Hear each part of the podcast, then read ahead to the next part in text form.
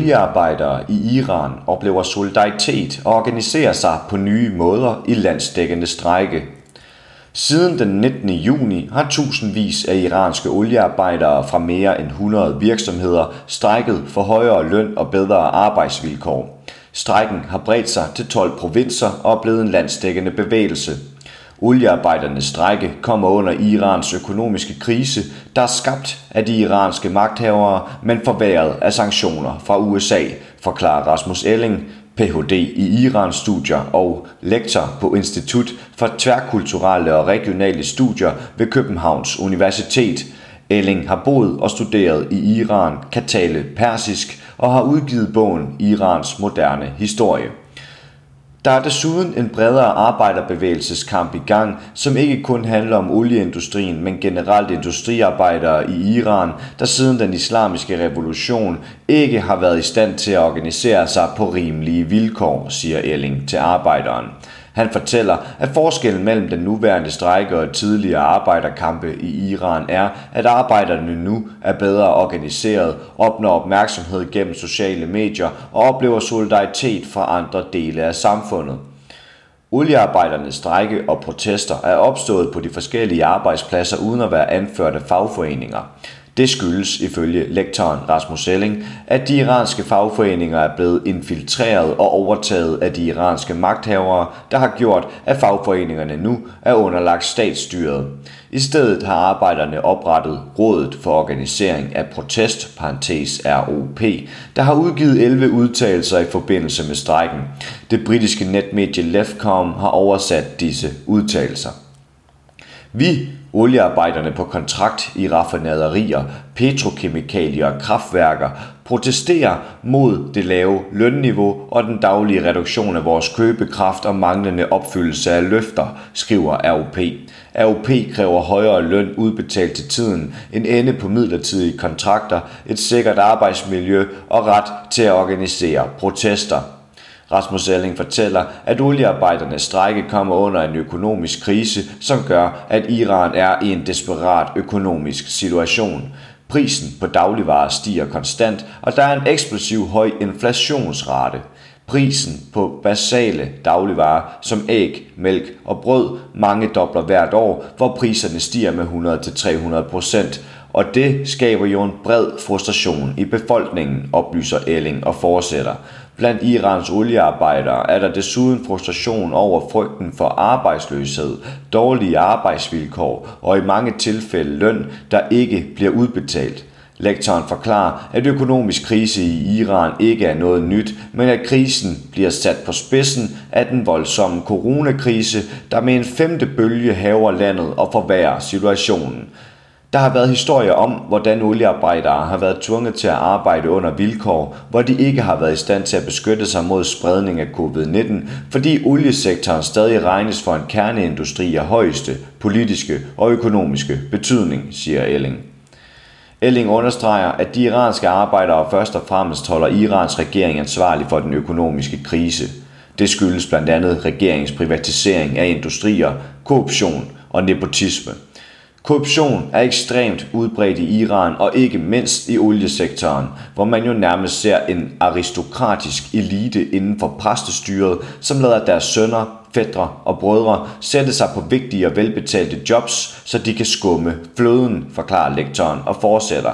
Samtidig er uafhængig fagforeningsaktivisme blevet systematisk ramt af repression, forfølgelse, intimidering, fængsling, tortur og drab – Elling tilføjer, at den iranske befolkning har krævet modernisering og demokratisering af Irans styre siden 90'erne, men Iran er ikke blevet et demokrati, og det har været med til at gøre, at Iran ikke er blevet integreret i verdensøkonomien. Manglen på modernisering og demokrati er derfor blandt grundene til, at Irans befolkning primært bebrejder regeringen for den økonomiske krise.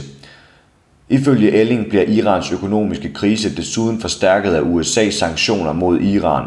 Det skyldes, at USA's daværende præsident Donald Trump i 2019 genindførte sanktioner, der satte en stopper for den vækst, som Iran havde oplevet efter atomaftalen mellem Iran, FN's Sikkerhedsråd og EU. Det boom, som Iran oplevede med internationale virksomheder, der strømmede til Iran for at investere, blev fuldstændig bremset i sin spæde start.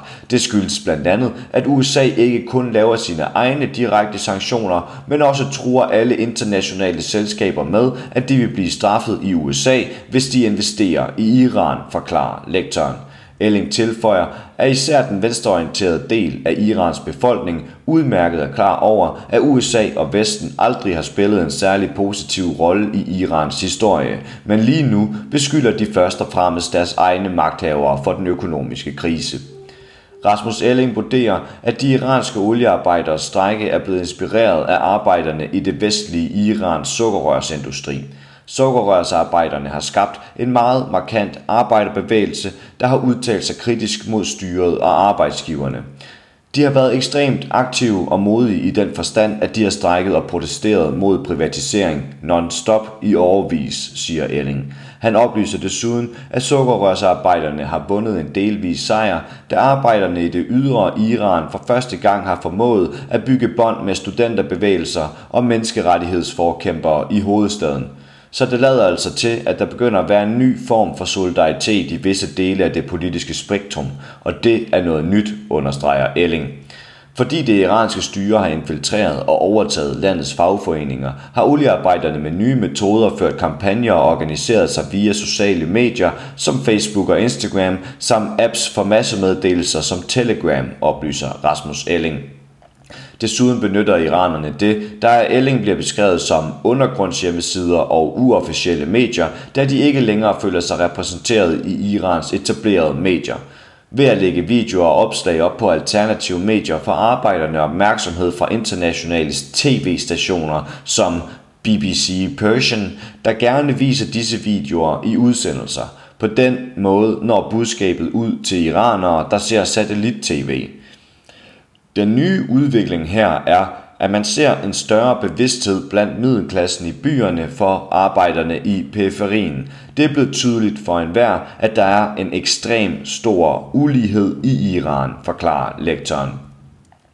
For at komme oliearbejdernes strække til livs har den iranske regering sørget for, at flere strækkende arbejdere er blevet fyret som straf for deres protest, fortæller Rasmus Elling. Jeg tror, at Irans regering føler sig truet, da den nok ser strækken som en del af et bredere mønster af protester og utilfredshed, siger lektoren og fortsætter. For nylig var magteliten overbevist om, at den havde en ret solid opbakning i arbejderklassen, fordi man har brugt krudt på omfordelingspolitik, populistiske slogans som, at oliepenge ville gå til folket og har bygget skoler og brønde i landdistrikterne. På den måde har den iranske regering gennem årtier gjort det til en mærkesag, at magteliten var allieret med arbejderklassen. Det er slut. Den illusion er bræt sammen med den nuværende strække og lignende protester i 2017 og 2019, hvor arbejderklassen gik på gaden i stor stil, siger lektoren og fortsætter. Og det er jo en trussel mod regimet, da det så ikke har arbejderne at mobilisere mod middelklassen længere. Så hvis regeringen både ender med at stå mod middelklassen og arbejderklassen, så kan det godt se kritisk ud for magthaverne. Du har lyttet til en artikel fra Arbejderen. Abonner på vores podcast på iTunes, eller hvor du ellers hører din podcast. Du kan også klikke ind på arbejderen.dk for meget mere journalistisk indhold. Du er også velkommen til at følge Arbejderen på YouTube, Facebook, Instagram eller Twitter, samt tilmelde dig Arbejderens daglige opdatering på Messenger. Vil du i kontakt med redaktionen, kan det ske ved at sende en mail til redaktion Tak fordi du lyttede med.